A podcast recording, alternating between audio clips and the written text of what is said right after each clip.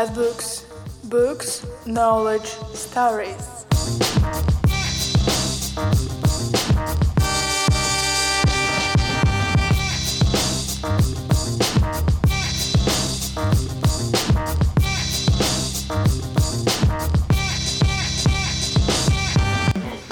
Доброго вечора. Е, Вітаємо вас книгарні Є на спецпроекті книгарні Є і порталу Five Books. Це Nonfiction UA. Ми говоримо про книжки сегменту Nonfiction. Сьогодні ми вирішили поговорити не просто про книжки, а власне те, що слугує основою цих книжок, власне про TED, про TEDx. І з величезною приємністю хочу вам представити головного організатора ліцензіата TEDx Вінниця в 2012-13. І тут три крапочки. Про це ми теж поговоримо. Сергія Посохіна. Прошу привітати його. Е, Так, ви вже помітили, що дехто тут це вирішив трошки попіарити бренд TEDx Вінниця лишній раз, да, згадати старі часи. Але насправді ці футболочки вони мають таку енергетику, що я упродовж всіх цих п'яти років в них регулярно ходжу, вони вже добряче вилені, але так. Тому тут дуже багато всього пройшло. Е, ну і власне привід, чому ми говоримо про цю книжку і про TEDx. Дуже багато цих приводів, але один із них, напевно, комедія. Звучить напевно так, е, тому що в цій книгарні проходило вже багато зустрічей, багато розмов, і, як правило, люди збираються поговорити про щось важливе з конкретного питання. І кожна ця зустріч, кожна ця розмова, вона чимось, ну я так зараз скажу, можливо, це надто пафосно порівняє, чимось схожа на маленьку конференцію. І або радше на неконференцію. Тому що TED позиціонується як неконференція. І на мою думку, настав час говорити про повернення теду, тому що сподіваюся, що серед присутніх тут є люди, які пам'ятають, як це було 4 роки тому, крім тих, хто його організовував. Це ж просто теж, до речі, серед, наскільки я пам'ятаю, серед тих, хто входив. Е, І настав час говорити про повернення до цього формату і повернення теду у Вінницю, тому що заходів, які позиціонуються як зустрічі, як розмови, як обговорення важливих речей, прив'язаних до контексту міста чи до контексту України, є вже достатньо. А от універсального заходу, там, де ми могли би поговорити про цінності, про якісь важливі об'єднуючі речі, про консолідуючі речі, про те, як люди приходять до якихось важливих рішень у своєму житті і нагадують іншим про потребу до цих рішень доходити. От е, саме це е, є, як на мене, основна проблема, яку TED вирішує в усьому світі. І тут я би хотів запитати нашого сьогоднішнього гостя про те, як він дійшов до TED. Тобто, розкажи, будь ласка, як, як ти вперше дізнався про це, як все починалося? Вперше це е, я побачив пост в Фейсбуці. А пам'ятаєте, в Вінницю приїжджали хлопці з дівчатами з Біга Діга? Мгм. Так, Пам'ятаєте так? І там пост був, і здається, відео було Чекена Робінсона е, чи Зандера. І це мене захопило. Я подивився одне відео, потім зайшов на сайт. Інше, ще, ще, ще більше, більше. Я пам'ятаю тоді цілу неділю, тільки те й робив, що дивився ці TED Talks. А, і я захотів, щоб таке саме було у мене в місті. Ну, відчув, що я хочу це зробити. Е, Чесно признаюсь, що в мене також була трошки така комерційна задумка. Тобто я хотів ще, крім всього іншого, ще на цьому заробити грошей. Е, Я звернувся до організатора і е, ліцензіата TEDx Київ Оля Романюк. Я її називаю мамою TEDx в Україні. І прямо так і написав, що я бізнесмен з міста Вінниці, дуже захопився TED, TED Talks, хочу зробити таке саме в нас. І давай там далі, так як я звик робити конференції, ну, участвувати в конференціях айтішних, там про всякі там маркетинг, речі, інші інші. А вона мене одразу осадила, сказала, що це не про гроші. Друже, ти тут не заробиш нічого. Тут люди тільки ті, які вірять в ідею поширення е, чогось такого доброго і світлого. Ну, я спочатку трошки не то, що е, розстроївся, але ви- вирішив натиснути на паузу. І десь місяць я закинув цю ідею більше. Ну, не думав. Ну, думав про це, але, але нічого не робив такого, ніяких рішучих кроків. Але ж воно, знаєте, як щось в голові там засвітилося і не дає жити. От. І приблизно через місяць я відчув, що я маю щось зробити ну, для міста, мабуть, для себе також, е, що не стосується е, підприємництва чи комерції. Просто для душі. Ну, це так і було. Тому я знову написав Олі і кажу, що так і так, я хочу це зробити просто так, за ідею. Вона каже: Окей, приїжджай, будеш волонтером, подивися, як це, чи це воно твоє. Ми з тобою познайомимося, зрозуміємо, чи ти нам підходиш, і тоді вже будемо думати, що далі робити. Ми поїхали е, разом з дружиною на TEDx Київ, були просто на роздачі цих різних буклетів там ну, на ресепшені. Таку роботу робили, там щось допомагали носити, ще щось, ще щось. А також я спостерігав, як там це все вариться. Тобто це така ну, робота, ну там цілий організм. Люди є, які відповідають за спікерів, люди є, які відповідають за технічне оснащення, за відео, за світло. Є люди, які відповідають за, за волонтерів. Я це все дивився, примічав. Люди, які там були, вони всі ну, чимось близькі мені були по духу, в тому плані, що я бачив, що вони це роблять також ну, заради якихось таких е, речей, про які іноді соромно говорити, тому що подумають, що ти якийсь чудак. Ну, якби така штука. Е, ну, це дуже класно було. Е, ну, далі вже після самої конференції, автопаті, і е, ну, нас якби там подружили всіх, тому що туди приїхали ще хлопці з TEDx е, Одеса, з TEDx Донецьк, TEDx Харків. І не пам'ятаю, ну десь також я познайомився з ними. І нам розказали, як це робиться. Виявляється, щоб це зробити, ну просто треба якби вирішити, так, я хочу це зробити, подати заявку на ліцензію. Е, Її там розглянуть, зададуть якісь питання, для чого воно тобі треба, що ти хочеш зробити ну, для себе, для міста, то такі речі. Якби такий трошки ну, якби вхідний контроль, можна так сказати. Після цього я отримав ліцензію і вже почав шукати команду, щоб це зробити. На сайті TED є детальна інструкція, яким чином це робиться. Я слідував їй, і власне таким чином ми зробили конференцію. А, Пам'ятаєш, от я власне згадую от 11, 12, 13 рік, і це був якийсь такий період, ну, досить тихий, спокійний. Ну, ми це констатуємо як епоха Януковича і все інше. А, да. Але от було якесь таке відчуття, от якийсь мотор на, на локальному рівні, що от в місті чогось бракує. І от мені тоді справді дуже здавалося, що місту бракує от такого формату, як TEDx, і воно якось само от народилося саме тоді, коли воно мало статися. Ну, десь так це і було. Я як пам'ятаєш, я тобі казав, що я не- не, дуже вмію виступати на публіку. Я можу говорити про свої відчуття. Я був в якихось таких е, проєктах в роботі, жив отак от якимись своїми такими задачами, чисто професійними. І я відчував, що мені цього хочеться. І також, як тільки я задумав робити конференцію, біля мене стали якось дивним чином з'являтися люди, які також хочуть зробити щось таке. Таким чином з'явилися Саша, Ваня, Іра, ну, Таня, всі-всі-всі. Спочатку, звичайно, дуже багато хотіло також е, прийти людей, які просто знають, що таке TED, TEDx, і знаєш, вони так о, круто, давай. Але як доходить діло до того, що треба щось робити, то поступово люди відсілись, відсілись і залишились лише ті, хто е, якби це робив чисто для ну, за ідею, як то кажуть. Ось така штука. От е, будь-який TEDx е, в першу чергу це обличчя, і це в першу чергу обличчя спікерів, ну не тільки обличчя їхні виступи. Е, от коли ти вперше вирішив братися за цю тему, ем, за яким ти- принципом ти взагалі уявляв собі, кого ти, ти будеш туди запрошувати? Кого б тобі хотілося, і чи максимально ти отримав потім те, що вдалося реалізувати за ці два роки? Е, Дивись, Саша. е, Конференція TEDx Вінниця це не моє якесь таке надбання. Е, Я б ніколи їх сам не зробив. Якби я більше організатор. Якби не спільнота, якби не ті люди, які з нами під час підготовки спілкувалися, радили щось, вона була б не такою, як вона стала. І всі члени команди вони долучились до того, щоб підбирати спікерів. В нас е, ну, на сайті було ну, прям ми так і написали в Фейсбуці, що прохання всіх, кому це цікаво, відправляйте, будь ласка, нам пропозиції, хто міг би бути спікером. І нам люди відправляли, що от було б класно, щоб ця людина від, ну, розказала щось, от було б класно, щоб ця людина розказала. Також е, ну, ми передивлялися разом з тобою знову ж таки, е, різні сайти, газети, де хтось щось цікаве там е, зробив чи розказав. Складався великий список. І далі вже під тематику конференції ми відбирали спікерів.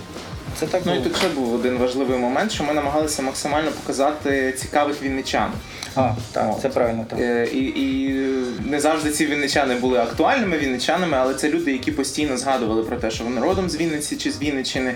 І от я теж тоді вперше задумався над тим, що не конче ну там е, замикатися тільки на тих людях, яких ми щодня бачимо на вулицях, і можливо десь і помічаємо, не помічаємо, але і бачити оцих наших агентів вінницьких е, по всьому по всій Україні в різних сферах. Тобто для мене тоді знайомство знайомство з Ромою Зінченком було просто дуже-дуже великим таким поштовхом і розумінням того, що таких вінничан насправді дуже багато.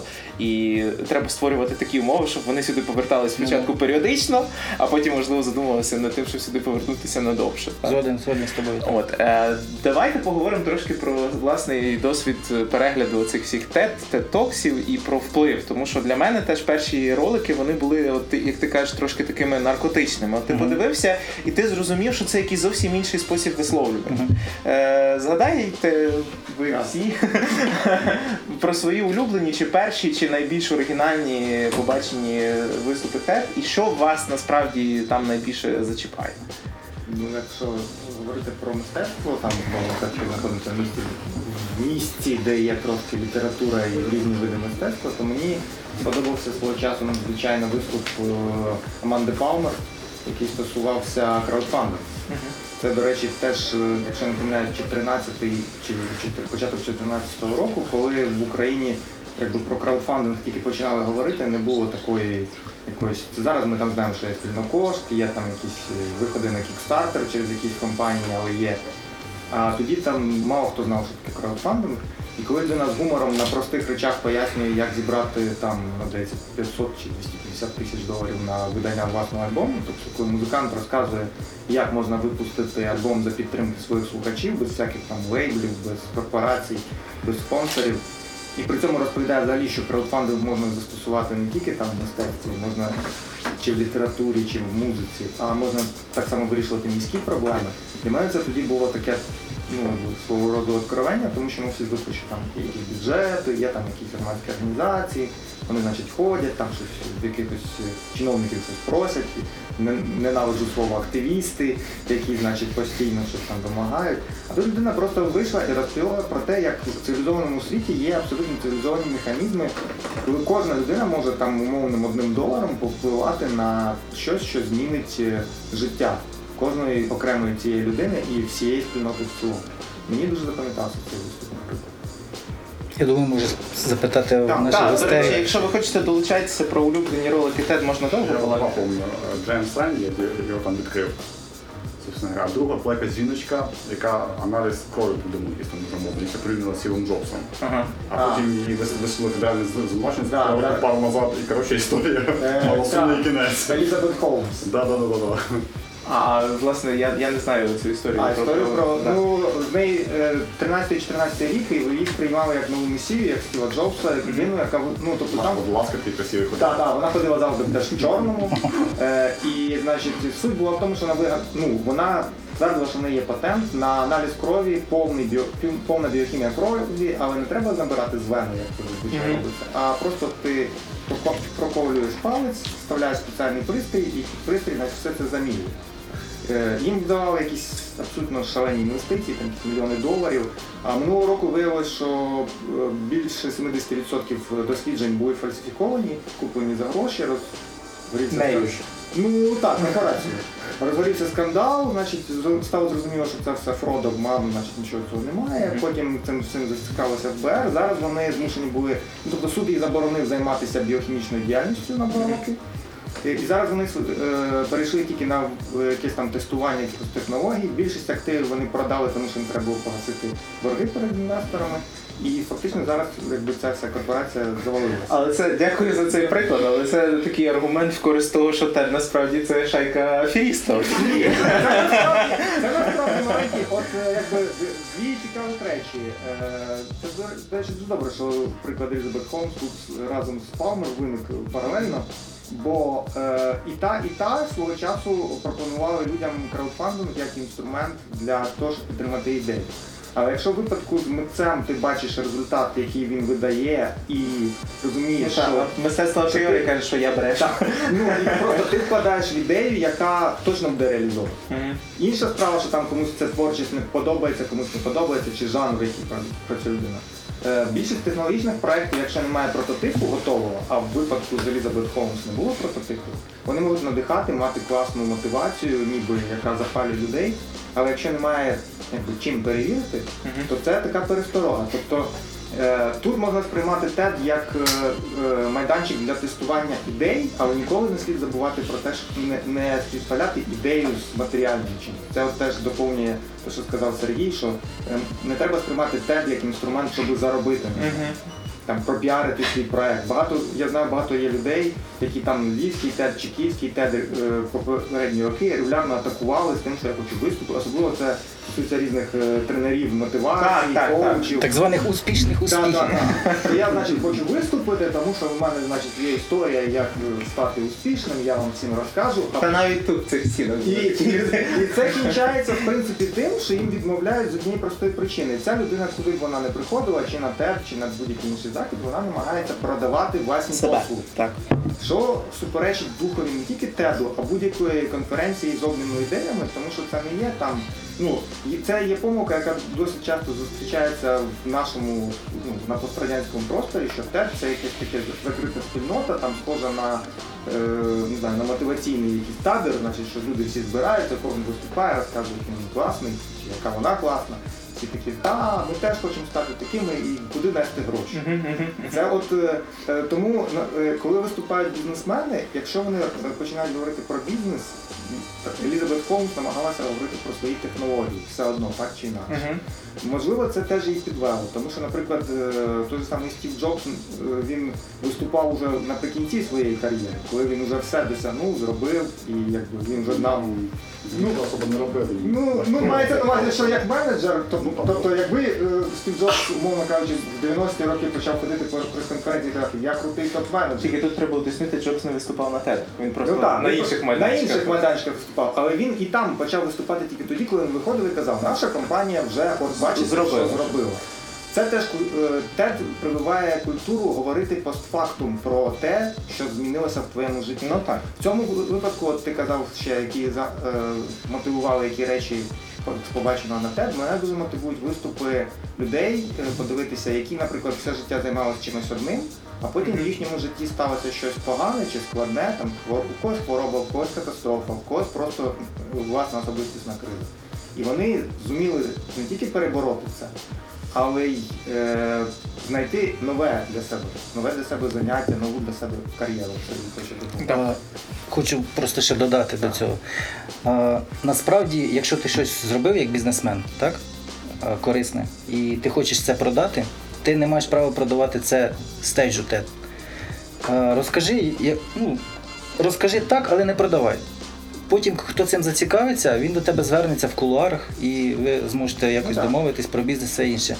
Е, Я до того, що ми не забороняємо виступати бізнесменам і розказувати про свої якісь проекти, але вони не мають продавати зі Це сцени. має так? звучати як е, Так. Пам'ятаєте, у мене. та, та, е, правильно, е, серце до серця, пам'ятаєте? Благодійний так, фонд.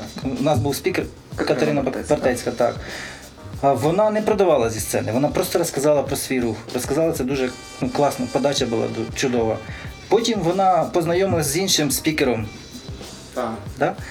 І через деякий період вони зібрали гроші під час благодійного аукціону на те, щоб допомогти діткам там купити якісь медичні Е, препарати. Я теж згадую цю конференцію. Для мене ще більш показовим. Я сьогодні якраз передивлявся кілька виступів. Був Юрій Меланишин, який е, власне теж є підприємцем я про нього реклами. Та Е, і мені взагалі дуже сподобалося те, що в процесі підготовки його виступу він прийшов і сказав: напевно, я не буду говорити про продажі, і я не буду говорити про проект там свої там імена, яким довіряють і все інше. Я буду говорити про культуру дарів. І це було надзвичайно переконливо, і це було справді щиро. І от мені теж здається, і в книжці Кріса Андерсона, е, яку ми насправді не забули, вона дуже важлива в цьому плані. Там, там вона насправді про все, що ми говоримо. Кріс Андерсон дуже чітко розкладає по поличкам от всі ці підводні камені, коли приходять люди, які хочуть себе продати, а ти їм одразу ставиш не просто бар'єр, а пояснюєш, що ти сюди приходиш не, не брати, а віддавати. А віддавати ти можеш тільки тоді, коли в тебе вже є що віддавати. І тут ще дуже важливий момент, що от TED, от ми згадуємо про ці моменти, коли людину щось змінило і дуже кардинально. І причому вона, виходячи на TED, дуже часто, ну хтось це розглядає теж як піар-хід, але мені здається, що якраз TED е, там закинути в нещирості, там більшості Ну, спікерів дуже складно. Тобто туди виходять люди, які, наприклад, от я читав в книжці, я цей виступ не бачив, але виходять, наприклад, е, нейрохірурги, здається, чи психіатри, які зізнаються в тому, що вони самі колись, е, по-перше, хворіли шизофренією, а інші, наприклад, які розповідають про електрошокову терапію, говорять, що вони теж пройшли курс лікування електрошоковою терапією. І це дуже велика сміливість вийти на публіку спочатку в 1200 людей, а потім на багатомільйонну публіку і весь свій виступ побудувати за цим принципом Я не ідеальна людина, я теж. Причому Це за короткий час зробити. За 18 хвилин, так. Це ж не... І, до речі, ще в цій книжці дуже часто згадується Моніка Левінські, яку ми всі пам'ятаємо тільки з 90-х. Але насправді Моніка Левінська, яка вийшла на сцену TED, яка не була готова виступати, вона дуже хвилювалася. Вона страшенно переживала, як її сприймуть, чи відторгнуть, чи, чи що. Е, Але вона свій виступ побудувала за принципом такої щирості, справді. Ну, здавалося б, ну Моніка Левінський, ну там Зробила щось та й все, забуваємо її. А ні, ми бачимо, що людина живе далі, вона осмислює те, що вона пережила, і вона не соромиться того, що вона десь чомусь помилялась. Навіть тоді, коли вже почався цей скандал, да? тобто як вона на це відреагувала. І от в цьому плані мені дуже подобається, що і на Вінницькому тедексі дуже часто люди виходили і ставали щирими в тій ситуації, де здавалося би, треба на себе надягнути якусь оболонку. І от ця книжка якраз і доводить, що справжній хороший публічний виступ, який не повинен продавати, а дарувати, він будується на цій щирості, на цьому якомусь моменті дуже інтимного контакту між людиною і публікою. Думаю, що публіка теж ходить заради цього відчуття, що переді мною стоїть- людина ніби під прожекторами, а насправді це така сама людина, як я. От ця рівність мені дуже подобається в те, що ти подивився цей ролик. Ну коли б тобі там якийсь умовний там е, Ал Гор сів би і розказав би про глобальне потепління. Звичайно, ні. Але тут він став і дуже щиро, будучи в той самий час політиком, розуміючи, що він. е, Популярний тільки в половини населення Америки, він намагається достукатися до всієї країни, незалежно від політичних вподобань. Теді, мені здається, ще є така важлива ситуація, я сказав, ну, зважаючи на те, що він є політиком. Ну так. Е, в принципі, цей формат він прирівнює всіх, тому що якщо відкрити глобальний сайт TED і подивитися виступи по континентах, не Ну там так. чи по країнах, а не там по тематиках, ти можеш побачити, що з однієї тієї самої країни були в різний час на сцені політики, підприємці, діти, е, Жінки. жінки, жінки з країн, де вони не мають права голосу, а- але вони розповідають свою історію, потрапивши якби в світ, де вони вже можуть реалізувати свої можливості. Вони теж мають сміливість розповісти про те, що насправді ну, ми тут сидимо і вважаємо там себе прогресивними людьми. Одночасно з тим на планеті десь відбуваються речі, про які потрібно проговорювати, що от десь немає доступу до освіти, десь немає доступу до виборчого права. До води. До води. До води, е, до е, достатньої кількості харчування того ж самого. Е, Якщо не нагадувати це в такій відкритій, публічній і при цьому не дидактичній формі, тому що мало хто там дивиться якісь там не знаю, засідання ООН, присвячені цим питанням. Ну, Хоча їх теж транслюють в інтернеті, ти можеш зайти, подивитися. Ну, і І про- там не 18 хвилин. Ну так, і там не 18 хвилин, ну але і це все викладається мовою наукових звітів, якимись там цифрами, які ти не можеш втілити. Якщо людина виходить і виносить склянку води і каже, що ви бачите, це склянка води, а там в моїй країні це коштує 10 доларів. І всі присутні в залі розуміють, що вони 10 доларів просто там витрачають на чайові кожен день. А десь люди віддають 10 доларів за склянку води, яку всі звикли набирати там з-під крана чи з кулера, навіть не акцентуючи на цьому ніякої уваги. Або коли Білл Гейтс комара малярійну випустив залу. Це мгм. Ну так, це Таким чином він наблизив проблему. Так, до, до кожного. Тому всі вважають, що це трапляється десь там, в якомусь світі, а з нами ніколи не так. Ну до речі, от е, е, ми говоримо про те, що на виступах TED порушується дуже багато проблем, але на відміну від звітів, знову ж таки, від виступів там депутатів Так. різного рівня різних парламентів, виступи на TED ніколи не є депресивними. Тобто я от згадую деякі е, виступи справді як дуже важливі в плані якоїсь внутрішньої підтримки. І от ми згадували про глобальні проблеми і про третій світ. І в цьому плані мені ну страшенно подобається, напевно, один із моїх улюблених спікерів TED. Е, Ганс Рослінг. Він нещодавно якраз помер, і про нього навіть є окрема добірочка на головній сторінці, плейлист. Е, Це фахівець із е, народонаселення. Тобто він, він займається збором тати- статистичних даних з дуже багатьох аспектів, а потім він це зводить у неймовірні інфографіки, які починають плавати, скакати, і потім він це все демонструє на, вих, е, на прикладі, наприклад, е, значить, там, е, Конструктора Лего. конструктора Лего або на, на пральній машині, на цих, значить. Е, ем, Боже, господи. Ну, Контейнери? синонім. Да, ну коротше, Я да, брудні білизні. Коротше. І те, наскільки він доступно пояснив, що е, населення світу, якщо дійде до 10 мільярдів, і ми зробимо все заради того, щоб в більшості, там переважній, максимальній більшості, більшості з цих 10 мільярдів вдома була пральна машинка. То тоді далі вже населення планети просто не буде рости, тому що не буде оцього феномену, що третій світ масово розмножується і вмирає, і оце постійно так перекриває одне одного. Тоді всі будуть збалансовані, так як там країни Скандинавії, там Заходу і так далі. І він це так гарно розказує, такою гарною ламаною англійською. І оце я, я обожнюю Мені здається, до речі, що TED е, в першу чергу треба рекомендувати, щоб дивитися викладачам. Так, е, Тому що це формат е, освіти дня сьогоднішнього.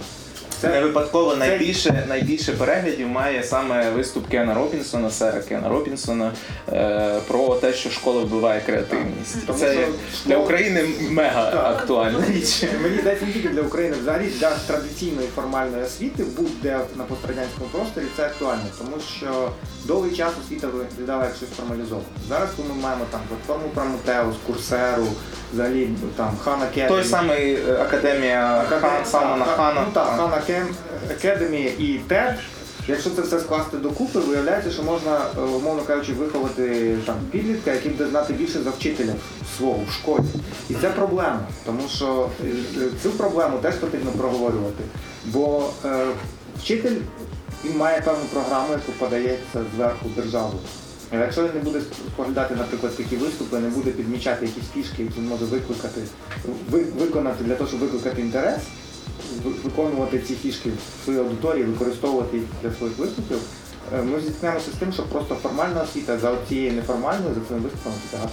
Ну так. Ну насправді одна єдина розумна фраза, яку треба просто вихопити і всім наклеїти на всіх стінах в школах. Фраза Кена Робінсона про те, що все, що не йде на користь дитині в школі, є зайвим. І я будь-кому говорю з учителів, які сюди приходять, я їм тицяю книжку Школа майбутнього, я їм кажу цю одну фразу, кажу, о, точно, треба буде завуч сказати. Да? Я ще хотів е, з власного досвіду додати таку річ. Е, Я ж також багато переглянув TED Talks і з TED Use, і, також е, TED Ed, ну також програма для школярів. І я пробував показувати своїй старшій дочці, дочці е, ці відео. Вона дивилась їх, але я відчув, що вона все одно приходить до мене і питає: розкажи мені про це, розкажи про це. Я може це буде неправильно, тому що я якби якби агітую за TED, за TEDx і все інше, за ці доповіді. Але я стикнувся з тим, що, мабуть, є щось таке глибинне, коли треба, щоб е, старша людина розказувала е, меншій людині. І я на сьогоднішній день, хоча раніше я так не вважав, вважаю, що все ж таки не буде такого, що ми повністю будемо сидіти онлайн і дивитися ці якісь там лекції там в академії Ха- ну, Хана Хана, і все інше. У своїй професійній діяльності, так, якщо треба вивчити якийсь новий фреймворк чи там двіжок чи якесь мову програмування, я відкриваю і вчусь. На курсері також проходжу курси. Але діти чомусь задають питання дорослим: а що це так? А хто це такі? І вони просять пояснити їм ці поняття. Ну тут, до речі, Кен, е, Кен каже. Я ще додам. У мене навіть була така фішка, е, мабуть, це в кожного батька чи матері є е, да? там питає, а що це воно таке там? А піди загугли. Ага. І я так само, от, і я відчув, що я роблю неправильно. Вона не хоче гуглити, хоча в неї є цей смартфон. Вона хоче, щоб їй розказав батько або мати. Така от штука. е, Я не знаю, чому так. Це механізм е, швидкої взаємодії, тому що коли дитина приходить до тебе, вона хоче ма- мати відповідь одразу. Ну це так само, як там менші діти, коли вони бачать іграшку в магазині, вони хочуть її взяти. Чому? Навіть якщо їм заборонено. Зразу видно, що Сашко не читав книжку Кріса Андерсона, бо насправді Кріс Андерсон, ну і ми тут насправді ти сказав, що ти там трошки відходиш від теду. Насправді ти не відходиш навпаки, тому що виступ е, TED онлайн, да, відео це одне, звичайно. Ну. Але на то і організовуються локальні TEDx події, щоб відчути оцей прямий контакт і прямий вплив. От коли ти сидиш в залі і людям стає смішно, і тобі стає смішно не тому, що людям стає смішно, а тому, що ти почув щось смішне. А, да. Е, і в Кріса це описано таким чином, що це все закладено в основи нашої цивілізації, коли біля вогнища наші предки по вечорах збиралися, і вони в першу чергу слухали історії. І історії ці в першу чергу розказували старішини. І звідти пішли і міфи, і казки, і все інше, тобто сторіс, в яких є якийсь індивідуальний досвід, але є не просто досвід, а оце вміння розказувати. І згадайте так само там дідусі, які розказують Це цифровий епос. по Ну так, це так це, і є. це герої там, ну, е, герої нашого времени. Да, да, герої да. нашого часу. першого часу. До речі, символічно, що якраз у 2001 році Кріс Андерсон придбав ліцензію TED, і по суті, ну зараз дуже важко уявити, типу, прогрес е, поширення ідей без цієї платформи. Тобто, якщо ми скажемо, що є там у світі мільйон ідей, то принаймні тисяча, там дві тисячі із них були озвучені саме на TED. Е, Вона дуже багато зіграла для країн Африки, для Да, країн да. Тому що там е, є жорсткі обмеження контролю уряду інтернетом. І навіть якщо уявити той самий Китай з його нинішніми досягненнями, все одно там інтернет закритий. Там могла би з'явитися якась своя платформа, там китайський TED. Ну я думаю, що є TEDx. Ну, мо- Що ні. Гонконг. TEDx є. Є, Мається на увазі, що він є завдяки тому, що TED є на, на великій землі. Ну умовно так, тобто це не. Тобто, до речі, хтось мене запитував перед заходом. Це що, американці дають гроші, так? З жодним чином не пов'язано. По-перше, Кріс взагалі британець.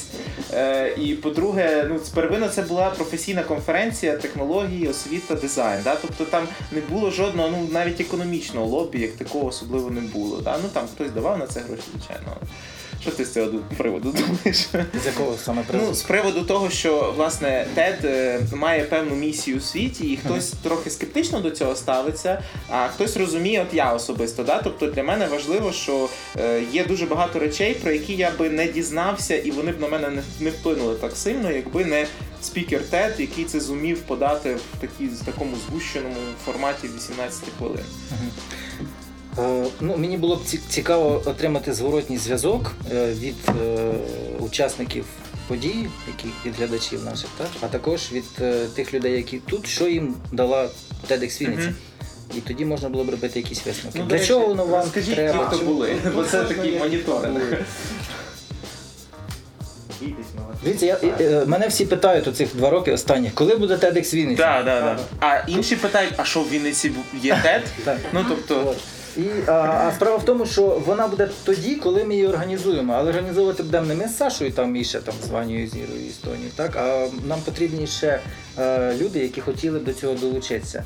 Е, потрібні люди, які б дали якісь нові свіжі ідеї. Потрібні люди, які б допомогли підібрати спікерів, знайти партнерів, допомагати е, в організації подій, в проведенні події. І без, вас ми просто це не будемо робити. Я не скажу так, ми не зробимо, чи нам буде важко.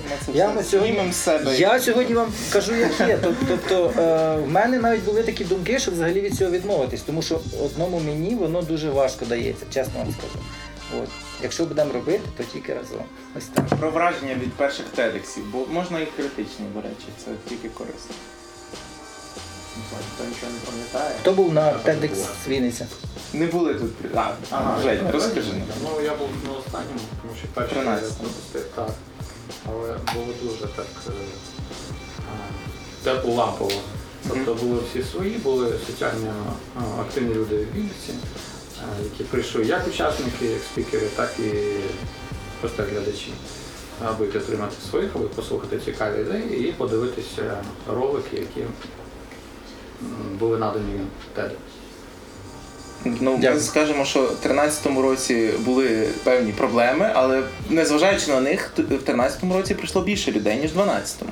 Ну тому що то було вперше. Ну. Це вже було вдруге. Так. Так, ну я, я можу сказати, що перший досвід насправді був унікальний тим, що ми одразу вибрали дуже вдалу локацію, мали таку змогу. І оця темна сцена, знову ж таки, чому це мало бути в темному приміщенні, щоб відновити оцей вечір, вогнище, значить, цю атмосферу, бо вдень говорять по одному, а ввечері по іншому. І мені тоді здалося, що це щось таке вау, що це відбувається в стінах Вінницького театру, наприклад, Тетекс Вінниця. А другий мені був цінніший якоюсь більшою безпосередністю. О, давай ти нам трошки покажеш, так? Що таке ми це вже показали. О, це взагалі була А, нульова зустріч, так? Так, це після того, як я повернувся з TEDx Київ, мені там порадили зробити спочатку подію, м, таку, знаєте, щоб підготувати публіку, міць за TEDx Вінниця. От. Для того, щоб зрозуміти, чи взагалі люди прийдуть, чи це комусь цікаво, розказати, що таке TED, що таке TEDx. От ми зробили таку подію. От, бачите, скільки Всім було дуже, було дуже цікаво. кльово. да. Так, це ми робили оп- печеньки. опитування е, спеціально. Ну, бачите, тут е, все позитивні відгуки, мабуть, то ж ну, глядачі були просто класні, то так, так, нас оцінили дуже добре. А потім ми провели дві конференції, ти про них розказав. Перша була. Е, як назва у нас була перша? Е, таланти, Ні, ні. щось там.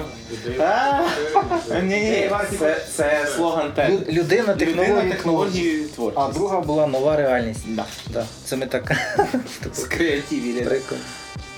Насправді, щоб вибрати тему, е, там також є методика, як це робиться, тому що тема має бути якби, ну, з одного боку м, і, і така широка, да? І, тому, і, і вузька. Потім має бути е, не тільки про, там, наприклад, технології, розваги чи дизайн, а там ще має бути і про науку, і про мистецтво, про культуру. І навіть можуть бути виступи. власне. І виступи так само, Музичні. не то, що має, бажано, щоб це було.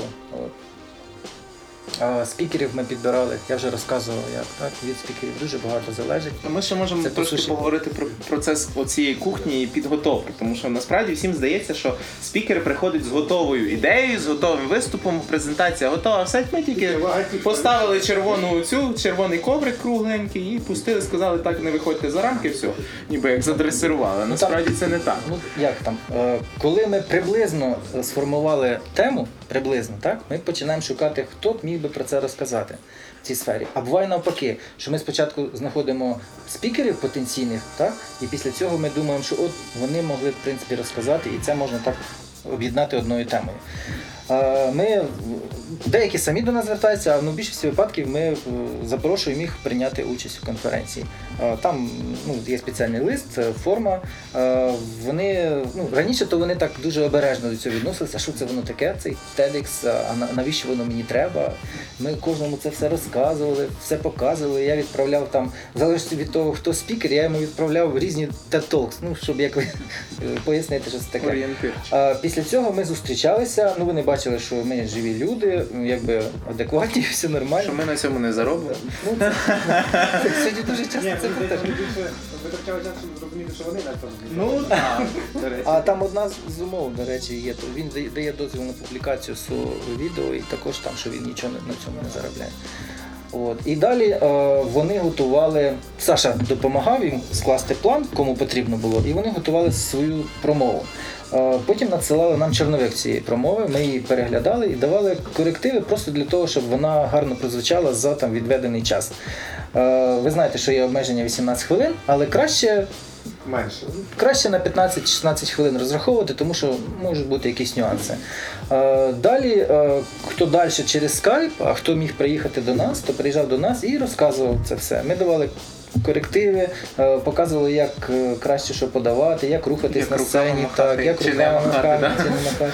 Да, ось такі речі. І проводили тренування. Спочатку там раз в місяць десь, е, частіше, раз в дві неділі, а перед самою подією деякі ну, майже кожен день приходили до Ну нас. і насправді, говорили. ну ти коли дивишся, от я дивлюся на виступи наших спікерів, і ну там я не кажу, я не пишаюся, я пишаюся спікерами першу чергу, але я розумію цю роботу, яку насправді мало хто бачить, особливо коли дивиться на світові тед виступи. Бо ми думаємо, що а та ці британці, американці, вони типу в них це вже в крові. Вони типу в школі вже їх там вчать ораторському мистецтву. Все нічого подібного. Люди приходять ще з більшими комплексами, насправді. Навіть дуже дуже круті люди. Вони все одно реп- репетиції в них проходять, вони готуються дуже серйозно до виступу.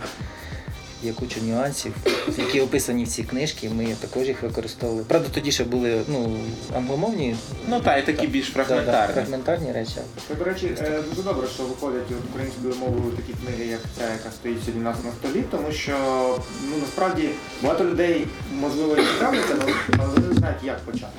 Ну, Стра- Страх, страх почати він стримує більше, І ніж я ще скажу, що брак досвіду. є такі нюанси, які я помітив вже в підготовці нашої версії TEDx. Я коли дивився знову ж таки на світові виступи, я думав, о, класно, оце треба так, як вони. Оце треба. Роби як американці, роби як британці, роби як французи.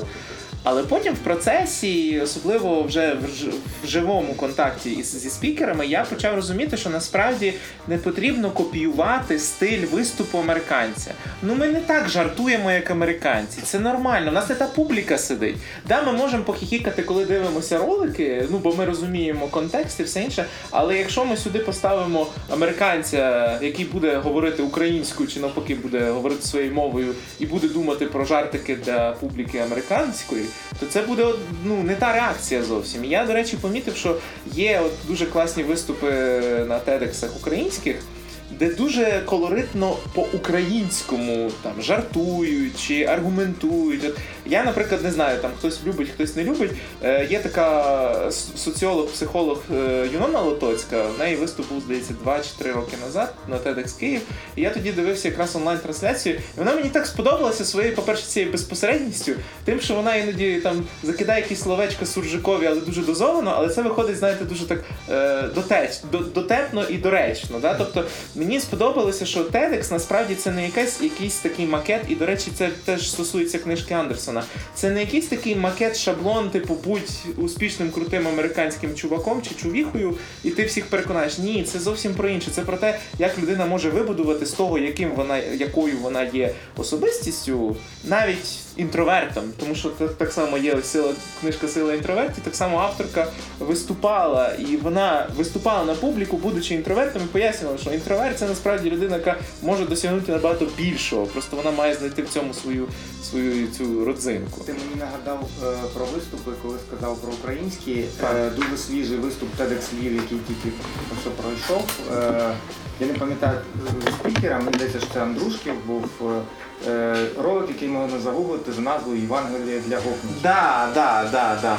Він спричинив бурю в певних колах, але це, е, Це богослов. це по- по-перше, богослов, а по-друге, це подача складного питання формі, яке є, е, по-перше, е, є гумор, по-друге, є контекст сучасний цивілізаційний загальноєвропейський, і підхід жартів сучасний український.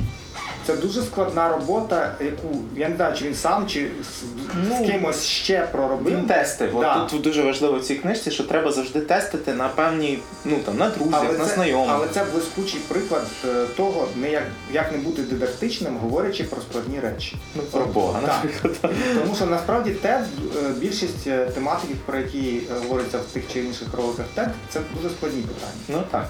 Те, що ми там говоримо, го- там глобальне потепління, клімат, це, це, це ніби такі загальні речі. Але інколи люди виходять з складними речами, там Бог, фізика, математика, права жінок, там вода, їжа, Насилля. насилля і навіть доступ до інформації, про які е, за 15-18 хвилин ти не скажеш ніяк.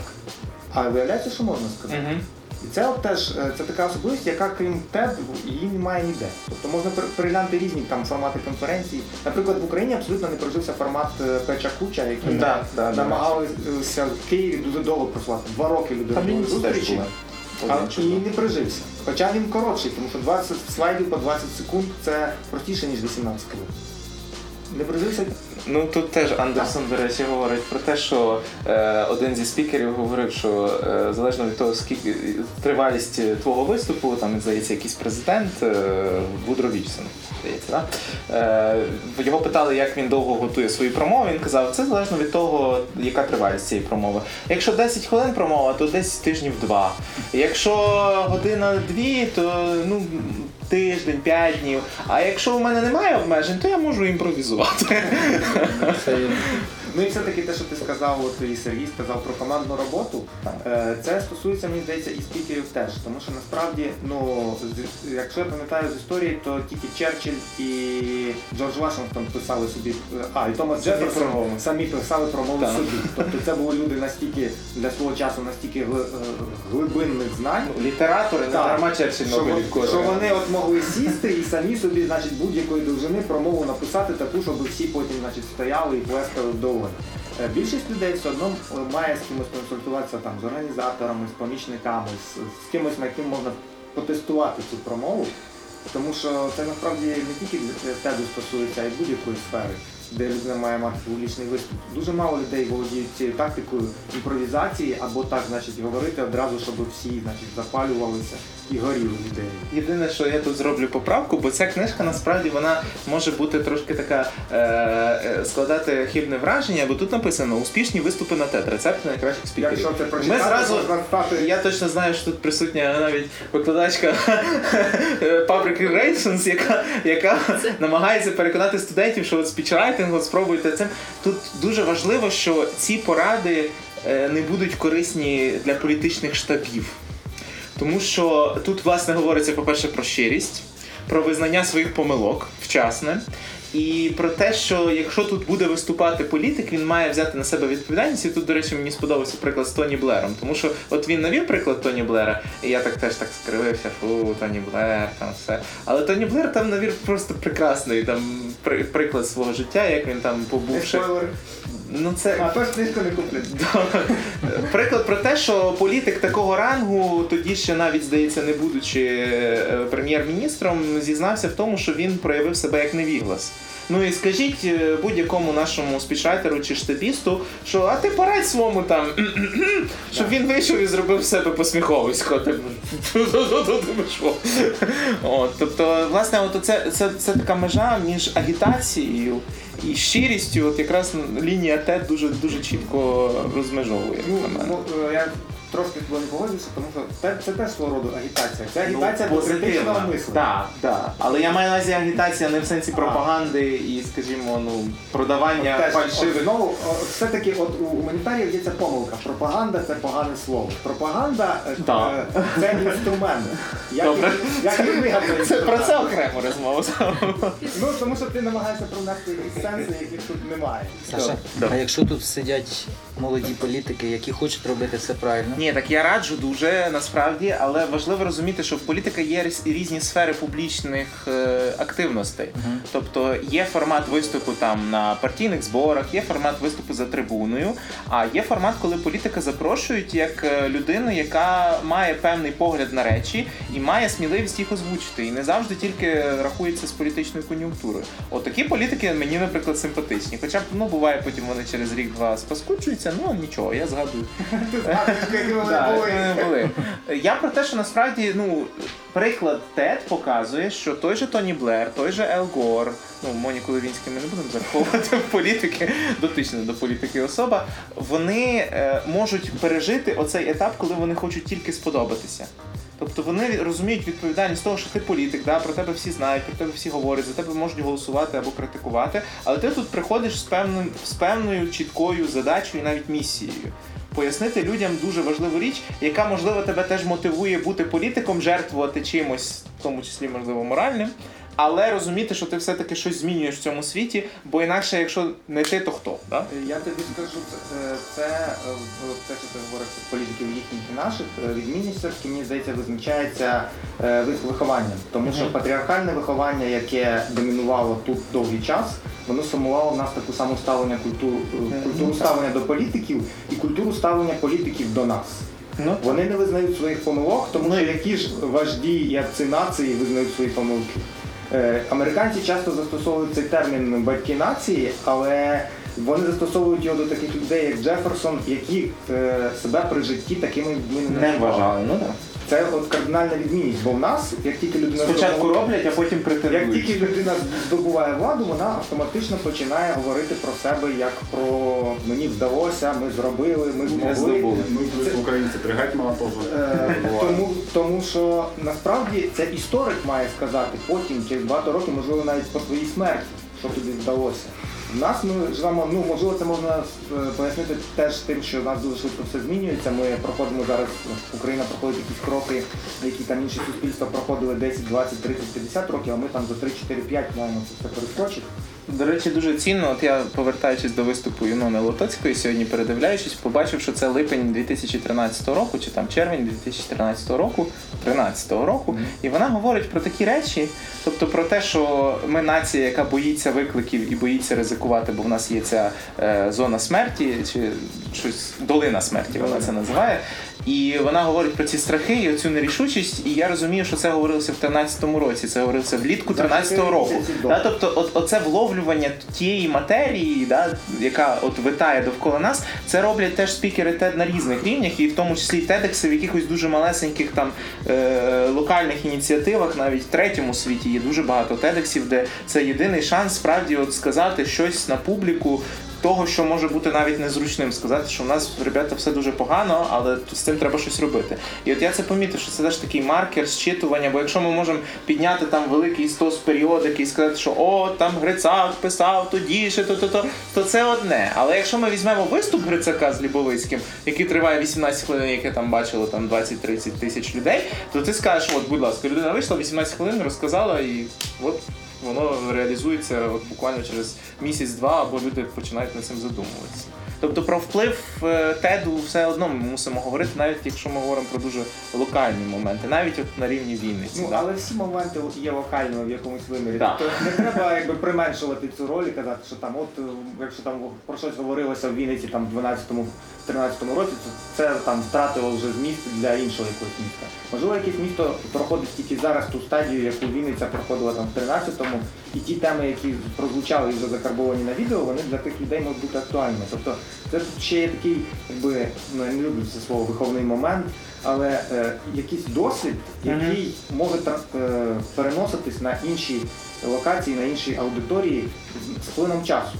Ну так, бо ми підглядали, типу, от Київ зробив, Львів зробив, там Харків зробив. От тепер час Вінниці. Всі казали, так, Вінниця готова, давайте, все. От, ну, хоча, наприклад, е, нинішній президент виступав на TEDx Івано-Франківську. От, і в нього в запасі теж є виступ на TED, ну такий. Ну, чотири з мінусом. Ну, але теж е, свого е, роду можна поставити таку відмітку досягнення, бо жоден президент того не виступав. Ну, бо ще не було TED в е, в Україні. в Україні. Ну, але ви не за кордоном не виступали. Ну, давай трошки про наслідки, власне, те, бо я знаю, що ти, по-перше, в індивідуальному зрізі е, трошки е, моніторив оце, як наші спікери говорили про вплив виступів їхнього на TED. Загалом, от твій особистий досвід, як виступи саме на TEDx Вінниця, могли вплинути на будь-що, навіть на дуже якісь дрібні речі в житті когось. Я ж знову ж таки кажу, що відслідкувати це важко. Але я думаю так, що люди, які були на самій конференції, які дивились е, виступи, а потім вони дивились TED Talks, потім вони між собою спілкувались. І коли вони в своїй професійній діяльності чи суспільній діяльності е, щось задумали робити, то в них вже є можливість скористатися цією інформацією. Мабуть, це таким чином впливає на нас і потім впливає на місто і на країну. Я думаю, що це так працює. От. А якщо говорити про спікерів, то ми робили ну, таке невеличке опитування, як вплинув TEDx Вінниця на вас. І в принципі вони мені відправили відповіді. Я можу зачитати декілька там. Ну, що цікаво Ексклюзив. присутні. Ну тут декілька. Е, Я так коротко, просто хтось що для себе відмітив, наприклад, то там виступ на TEDx Вінниця якраз і належить до тих речей, які досі відлунюють розкриваються. Підготовка і робота над текстом виявилися першим етапом розробки нових ідей у сфері моїх наукових зацікавлень. Такі були. Потім дехто сказав, що виступ на TEDx Вінниця це чудовий плюс до портфоліо. Подібні виступи завжди впливають на життя, адже з'являються нові знайомства, друзі, і ти виходиш на новий рівень. Дякуючи TEDx, я отримав важливий життєвий досвід. І, мабуть, це саме таке сильне. TED – це потужний рух, можливість отримувати інформацію безпосередньо від професіоналів, стежити за інноваціями, можливість мислити глобально.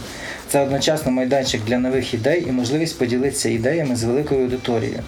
Це просто концентрація розумних та живих у усіх сенсах особистостей. Це надихає дає стимул рости над собою. Я не відокремлюю TEDx Вінниця від, основного TED. Для мене це єдиний ідейний рух.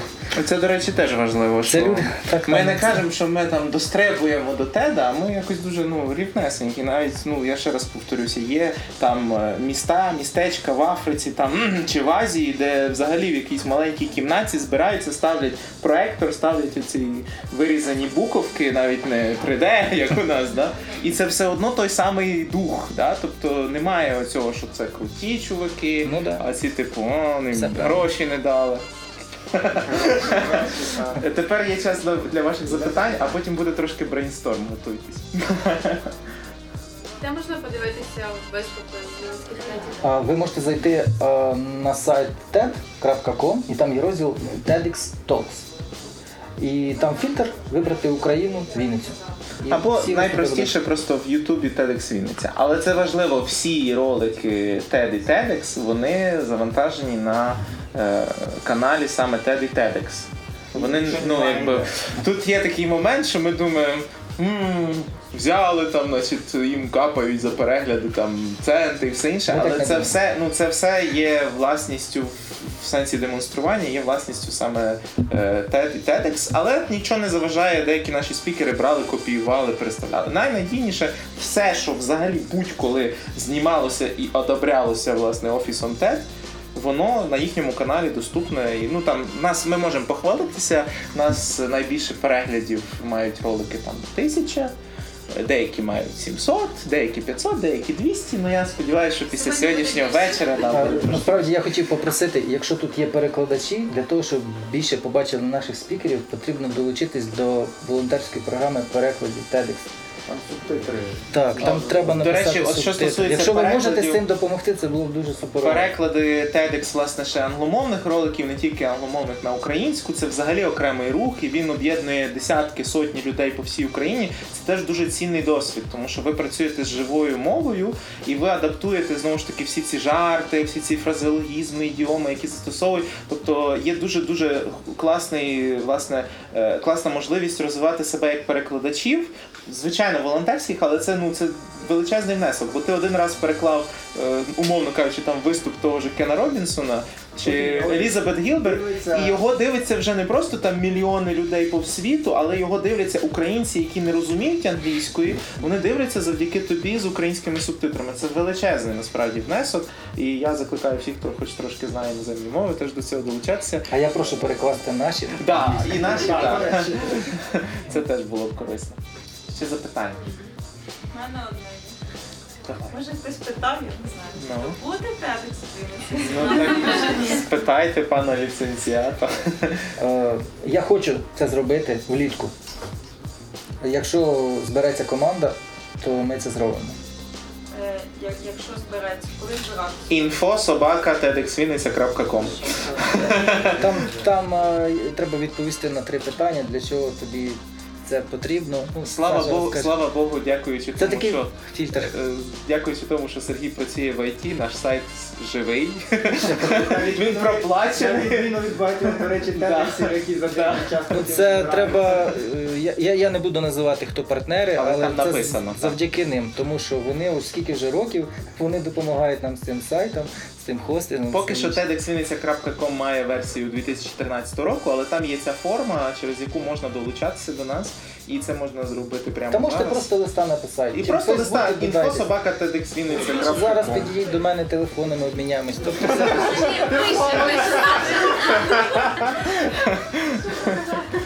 Так, будь ласка. У мене питання. Так, питання, власне, TEDx 13 року. Що він залишив по собі? Є люди, є спільнота, є якісь впливи? Ну, майже вся спільнота тут присутня. Підведіться, будь ласка, люди, які мають стосунок до TEDx Вінниця, принаймні попередніх двох років. Будь ласка, підведіться, встаньте, візьміть на себе. Да. Да. Нам треба ще людей. Нам треба ще. І друге частина питання. Є якась ідея, концепція, закладка вже на цей 17 рік? Ну, крім того, що давайте збиратися. Ну, це я якраз хотів побрейнстормити. Власне, як ви бачите, взагалі, чим може бути TEDx Вінниця, з огляду на те, що це все-таки TEDx Вінниця. Та? Тобто, що це не має бути солянка з усього привезена і, типу, просто красиво загорнута. Та? Це має бути народжене ось тут в цьому середовищі. Та? Ну, що ти питаєш? Коцюбинський. Ну так, звісно, це інша штука. Ні, насправді, ну в контексті того, що ми вже і на нонфікшн говорили про ці речі з Аліною Дяченко, от зараз є відчуття того, що е, іде певне перезавантаження власне оцих проблем міста в аспекті комунікації. Да? Тобто є дуже багато класних рішень. Іде накопичення проблем, час перезавантаження. і усувати. Тобто мені, ну звичайно, ми не є столицею урбаністики як такою, на відміну там від Франика, там чи Львова, чи, чи Києва, чи Одеси. Але питання пов'язані з містом так чи інакше тут можуть бути проговорені, тому що тут є хороший цінний досвід як е, муніципалітету, так і активістів в різних сферах. Але є дуже багато моментів, в яких ми недостатньо просунуті, і нам потрібна якась така от лампочка, да, яка запустить якийсь дуже сильний механізм. Поки що от всі ці форуми, ці комунікації, вони носять характер консультування. Ну давайте подумаємо, давайте що. Але от мають бути якісь такі от яскраві особистості, і ці яскраві особистості є в Вінниці, це 100%, але нема тих майданчиків, на яких вони не комерційно, не там не, Не про- партійно. да, не партійно відповідно можуть долучитися до цього формування ідей. Тобто, в мене це оце один момент. Другий він пов'язаний власне з екологією, тому що мені здається, що зараз Вінниця може зробити великий стрибок, якщо правильно, адекватно почне проговорювати проблеми екології в зоні міста, там річка, відходи. Да? Тобто Львів точно не зможе на це претендувати, бо Львова вже погано слава. А в нас навпаки. Тобто, от питання екології, як на мене, може бути в Вінниці. Ну знову ж таки, той самий Рома Зінченко страшенно надихає. Да? Тобто людина, яка тут. Вчора було 8 років в інкубаторі. От, от, і, і, і, вчора, позавчора. і цей вплив треба. Ну, в нас, зрештою, в нас в центрі міста стоїть сонячна батарея, від якої можна зарядити е, телефон. І в нас Він, на Вінниччині, походу, буде найбільший взагалі площа, площа сонячних батарей. Ну, тобто це теж уже кудись та й рухає. Оце мої дві ідеї. Тобто місто і е, екологія. Хоча ми, коли планували 2014 рік, е, і воно зірвалося через війну в першу чергу, ми тоді думали ще про освіту. Хоча тут теж є певні нюанси, що в нас є багато університетів, але поки що тільки в окремих таких одиничних випадках у нас є якісь проривні, якісь освітні рішення, а от чогось такого аля рай, мека там для ну, там, Вінницьке КПІ не, виникло. інкубатор і так далі. Цього ще нема, але це може бути. Е, Варто тільки от зробити такі от комунікативні майданчики. Але не можна обмежуватись тільки з форматом TEDx City, тому що є люди, яким цікаві інші речі. Да, да. Да, є художники, фотографи, письменники, поети. Я особисто зацікавлений в тому, щоб нас, е, ну саме TED, він не тільки про технології, розваги та дизайн. Там має бути перехрестя е, різних світів. Це дуже важливо. Ну і зрештою ті самі права людини. Та? Тобто, ну, ми так про них періодично згадуємо, але потім, ну, добре, потім. У мене прохання, додайтесь в друзі, може, чи просто на infosobaka.tedxvinnica.com, от кого ви знаєте, хто міг би розказати з вінничан щось таке, що варте було поширення у світі. Такі люди в нас є. Напишіть. Так. От напишіть, будь ласка, всіх таких от людей. Яка займається тим, що річки. Збір, збір пропозицій на TEDx Вінниця 2017 оголошується відкритим. Відкрито. Треба про це пост зробити. Та, до речі, нам не завадить ще СММник, бо ну при тому, що ми обоє з Сергієм дуже сумлінно ставилися і до аккаунту, і до сайту, але з силу зайнятості в інших проектах не, не можемо вести його так активно. А якщо ми хочемо відродити TEDx Вінниця, нам потрібно, щоб була людина, яка отримує задоволення від пощення не котиків. А цікавої класної інформації на сторінках TEDx Вінниці, які ми закликаємо вас Зараз кота інжира Да. образив. А, Бачення це- не котик. Так, це інше. Е, TEDx Вінниця ВКонтакті можете лайкати, але сенсу вже немає, я думаю. Е, В Фейсбуці є сторінка, там є 400 людей, а ми хочемо, щоб було ну, хоча б тисяча. Да, так що давайте. Е, Ще запитання. Якщо у вас ще є якісь ідеї щодо того, е, власне, теми, які можна було б саме в рамках Вінниці в цьому році спробувати реалізувати, то можете їх навіть зараз озвучити. А ми вже підберемо під нього щось класне. Так, прошу. Е, Пригадуючи нашу прекрасну дискусію минулого року про щастя, Ага. ось можна прив'язати так це до Вінниці, що Вінниця вже N років поспіль е, найкраще місто за рейтингом, ну якби рейтингом щастя. Ось можна можливо цю тему детальніше висвітлити. От як нам вдається вінничанам от, бути щасливішими за інших. Смайл Сіті. Ні, до речі, це, це дуже важливо, власне, пояснити людям, чому нам добре і коли нам добре. Це, це дуже важливо, бо іноді нам добре? До речі, ще, ще щоб продовжити цю лінію запитань, е, просто фрагментик із е, цієї книжки, е, щоб ви все-таки, якщо прийшли за якимись практичними порадами і ще не готові читати книжку, але пора вже. Там є дуже гарний підхід до того, як будувати свій виступ. Там, звичайно, має бути три частини, там, типу, основна частина, там вступ, основна частина висновок.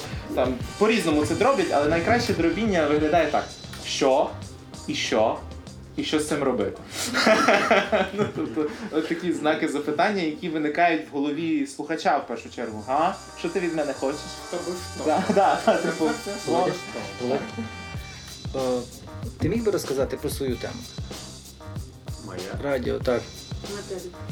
От, от ти коротко розкажи, що це от зараз нам, а ви скажіть, чи це було б цікаво, тому що для мене це настільки цікаво, але я не можу зрозуміти, чому ти це робиш.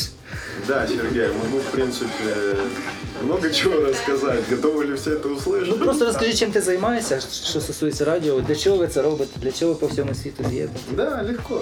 То есть это моя фишка. Так а розкажіть, що це. Прямо сейчас? Да. 15 слів, оце теж, до речі, порада. 15 слів, які описують про що ви Я можете. не смогу так посчитать. Я уже что-то сказал, уже 15 слов прошло. Гораздо больше слов. А, ну окей. Э, Я занимаюсь, иногда занимаюсь радиолюбительством. Это движение во всем мире называется Ham Radio. То есть, э, ну, трудно описать аббревиатуру ham, во многом это по-английски. Да. На самом деле это там из старинных кодов, там, столетней давности, которые там определяют оператора, имеющего возможность работать телеграфом. А Вот. э, Ну, таких людей очень много, это техническое, чисто технический вид творчества. Это спорт, это конструирование, ну и там все с этим связанное. Э, В том числе это может быть как средство там, массового нет, контактирования. Оповещать может и оповещение быть. Э, То есть это первая социальная сеть столетней давности. То есть где-то с 13-х годов прошлого века люди начали между собой коммуницировать при помощи там, нового для того времени вида связи, радиосвязи, там, электрическая связь без проводов. Вот. И ну, с тех пор происходит общение, с тех пор происходит коммуникация людей разными способами, в том числе там уже и частично эта штука уходит в интернет, частично остается в виде традиционного азбуки Морзе, телеграфа. Вот. Ну и все современные соцсети не смогли оттянуть оттуда энтузиастов где-то с, э, ну, наверное, аудиторией под ну сколько? Тысяч, под миллион, наверное. То есть где-то около миллиона людей в мире общается при помощи вот этого традиционного для них способа общения. В том числе и я, в том числе еще там более там, нескольких сотен человек в Виннице и Винницкой области. То есть вот мы между собой коммуницируем. Радіо не померло. Ні, знаєте, от кі- коли в кіно якесь от дивитеся, там де кінець світу, да? Ну да. інтернету немає, Що робити? от оці хлопці нас рятують. Так. То от вам цікаво про такі речі було почути? От якби виступив, так? До речі, до речі, технологічний аспект теж може бути в Вінниці якби фішкою, тому що тут є дуже багато і власне, ну що б ми не казали, що немає там слова КПІ, але є свій політех, і є дуже багато класних людей, які на техніці роблять дуже дивовижні речі, і без особливого навіть фінансування. Та? І ми теж це розглядали, до речі, тоді, але це просто був дуже У нас є непридатний спортивне програмування, які вихідці з е, займають високі місця на європейських, там на всесвітніх рівнях. А про це ми не проговоримо публічно. Там в своїй тусовці люди там програмістів знають про ці події. Ну все. А з, зі сфери медицини, може хтось у вас є знайомий, хто міг би бути спікером у нас також, подумайте. Ну коротше, фішки, фішки в Вінниці дуже багато насправді. Тому що у нас дуже багато так, верующих в гомеопатии и прочие це може бути просто такою платформою, що це ще раз подивимося далі. Ні, ми це не будемо ну просувати. Збір це все одно, що це як коучі, да? тобто вони ж Мені я перебив вас. Якщо з медицини, останній виступ Комаровського е, на Харкові виступав минулого року. Е, Він розповідав про медицину трошки, але основна його ідея була про те, що вона мене ну чи вона мене захопила, тим, що е, для того, щоб Україна рухалась в вірному напрямку, він нам всім радить, щоб чоловік повернувся обличчям до дітей. Ну так. Як тільки буде чоловік сприймати дітей, як це його майбутнє, Ну так, але це, це в принципі да, це Тобто ідея, яку медицина ну, придумав. Це не його можливо Ну, ідея, але він її просто так подає. Ні, це справді ну це важлива тема. Тому про що фемінізм. останнім часом Те- ми, дум- питання. ми думали, да, ми думали про TEDx Women теж. Теж така класна штука. Так що Аня, TEDx Women. Women В Power. залі, в залі є. Ні, я думаю, що sorry, що я вже так. Але, типу, е, мені здається, що було би ну, типу, набагато ефективніше не зробити окремий да, women, а просто зробити класний блок. Mm-hmm. Ну, я там одним вухом тут просто погано чути за шкафом. Е, Про татівство, батьківство і все інше. Мені здається, що це взагалі має бути як ну, презентація взагалі іншого концепту і погляду на життя і ті скандинавські країни, про які тут Мгм. сьогодні згадувалось. Ну, багато хто, мені здається, все-таки якось міфологізує їх, але насправді все дуже просто. Угу. По розподіл обов'язків і можливість реалізувати себе це шлях еволюції, а не шлях е, до, я не знаю, знецінення когось і там. Гейропу, как говорят некоторые наши Ну, деятели. ну да, причому найсмішніше, що Європа це не там. Ну, получається. Тому що це ну, країна дітей і людей старшого віку. А у нас поки що, на жаль. Ну, до речі, в нас про, про батьківство і про зв'язок з дитиною був виступ Юлі Гушул. Ну там було про природні пологи, але загалом там дуже воно надихає ті- не, не тільки тих людей, які сказали, все, я буду рожати в ванні. А байдуже, де я буду рожати, але оце трепетне ставлення до акту народження, власне, не до як механічного чогось, і от чим пошвидше і так далі. Да? То це дуже дуже дуже важливо. Дискурс абсолютно не закритий зараз. Абсолютно. Тобто, враховуючи там смертність е, в Україні, зараз ці історії про те, що жінки мають народжувати, війна, ну типу ми втрачаємо українців, Україну. Ну але Ну, це почалося не з війною. Це почалося Ну, при зараз, мені здається- який сидить тепер в Ростові, коли производить, в Україні потрібно більше Мені здається, що тут якась така нова хвиля. Ну тобто я взагалі вважаю, що всі ці речі оживилися з початком війни в Україні, і вони такий, е, ну типу, здоровий аргумент, умовно кажучи, знайшли. А питання, що аргументів є набагато більше, але вони виключені з публічного поля. І якби ми змогли там. Е, Зробити їх зрозумілими, доступними, без е, маркерів, там якихось е, феміністок, ну тому що це дуже часто транслюється через Ну так, TEDx Women це зразу інтересно Ну, тільки просто в феміністам. Україні, я скажу на певну популярну думку, слово фемінізм в Україні матюк. Пропоновано. так, як слово активіст, як слово Активісти хочуть їсти. Є три слова, якими тепер можна матюкатися завдяки деяким Ну от, будь ласка, ще одна Так. тема. Тема волонтерства. Тому що зараз тема волонтерства теж вона всіх на слуху, але дуже велика є теж зневіра, що це все насправді ширма. І хто ну, насправді і оце теж така тема, яка може бути от певною такою блоковою. Да? Тобто, тим більше, що от теж в цій книжці є дуже великий акцент на виступі, я вже забув кого.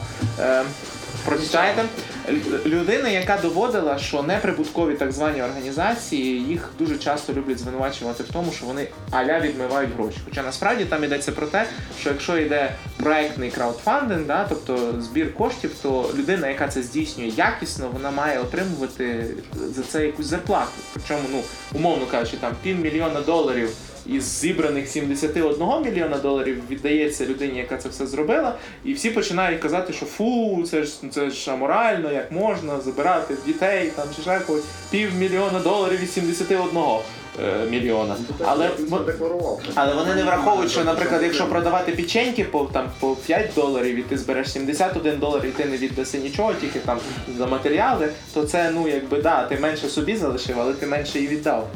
І якби тут є такі нюанси. Теж у нас у нас якби те, що це треба зробити крутий проект, але ви на ньому не заробите. Ну, Типу, не надійтеся. Це радянське мислення. Типу, ви віддайтеся, будьте ентузіастами. У продовження теми народження, виховання і так далі. Можливо, варто підняти тему сучасної освіти, альтернативної освіти. Так, що, так. Ну, мало просто, щоб народилось багато дітей в Вінниці там чи Це точно. Треба, А вони таки народжуються. Так, треба, щоб вони стали адекватними Да, і, да. і Так, тому що якщо і так далі. народити і виховати освіта. 2 мільйона гопників, то це не, не буде типу, з великим Ми майбутнім. поки що йдемо саме цим Ну шляхом. тут я мушу вам заперечити. Буквально вчора читала статтю дуже шикарну е, громадської активістки, на жаль, прізвище не згадала. Е, Вона розповідала е, якраз таки вона е, голова громадський контроль, батьківський контроль. От. Е, інтерв'ю з нею на українській правді. Ні, не на українській правді, на. А, The Ukrainians. Так, на сайті вона розповідала якраз таки про те, що які проблеми є в Україні, розповідала, які існують альтернативні школи в Україні, і що з 18-го року планується повний перезапуск навчання в молодших класах, для чого буде перенавчено 30 тисяч вчителів. Мгм. Проект Нова українська школа. Да. Але вчителі впираються, кажуть, що м, нічого не Ну, оця от зміна компетенції. зламали старе. Відзнання. Так, я знаю, так, я в курсі цього всього. Ну, от, власне, щоб не, не зовсім вже похоронити нашу освіту, ну не все вже так. Ну, погано. це насправді Ну, не дуже все. великий виклик, тому що це вже без політичної кон'юнктури, але те, що робить зараз Міністерство освіти, якби звучить дуже класно, але не враховується стільки проблемних моментів в комунікації власне з освітянським середовищем, з батьківським середовищем, що ну от теж мають бути. От є такий формат, який називається EdCamp, і от вони якраз от намагаються пояснити, що те, що ми намагаємося десь підгледіти у фіннів, там ще щось, це не означає, що ми прямо візьмемо фінську систему і за рік-два ми всі станемо фіннами.